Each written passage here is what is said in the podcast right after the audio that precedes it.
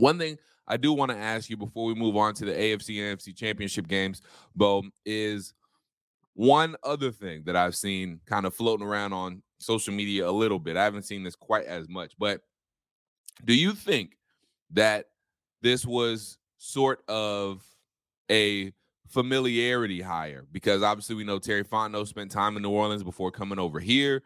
Uh, do you think this had this hire had anything to do with the familiarity Terry Fontenot has with Ryan Nielsen? And do you no, think it played a major part? No, I no, no, I don't because I don't because because what the hell is Terry Fontenot doing picking coaches?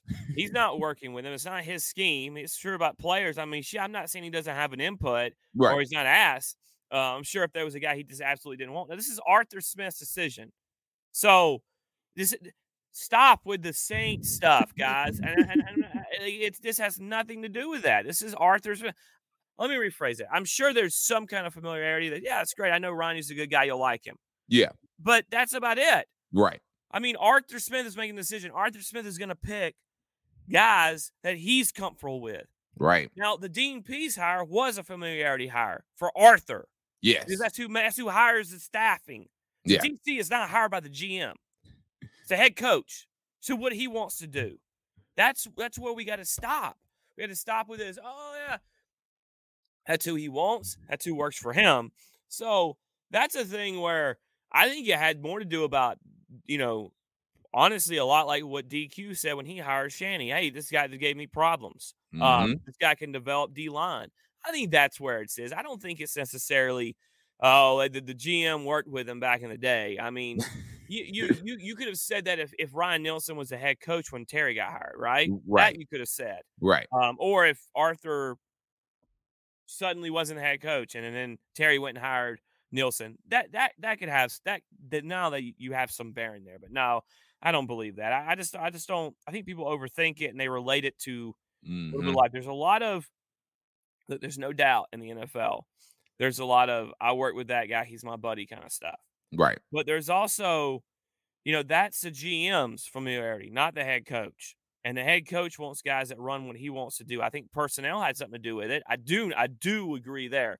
The, right. the fact that he will run a three-four, and that's what they have. Pers- they believe they have personnel already made and kind of ready to go for that. That hadn't that did yes, and Steve Wilks did not run that. Steve Wilks wanted to run a four-three. So there, we can talk about that if you want, because that is that is a real thing. Well, I actually I'm glad you brought that up because I thought I had I thought that was my last question, but actually now actually have one more question. Do you think because the Saints do have some free agent defensive linemen on their team right now, do you think Ryan Nielsen brings anybody over from not only the Saints defensive line but from that Saints defense overall and follows him to Atlanta, i.e., David Onyemata? Uh, there, I know people have been calling for Marcus Davenport for whatever reason. I don't know why you want him, but do you think Ryan Nielsen brings anybody over from the Saints as far as players go? Uh, yeah, I think um, I think there's a chance. Um, I'm not sure. Um, I think there's a chance mm-hmm. for sure, but um, when you look at it, it's also about fit and money, right? You know? Now Onyemata, if the money's right, yeah. So I think the, I think I do believe there's a chance. I'm the Davenport thing. I think he worked a lot with Davenport, and look, Davenport was a decent player when he could stay healthy. Right. Davenport's issue was he couldn't stay healthy. That's True. the biggest issue with Marcus Davenport.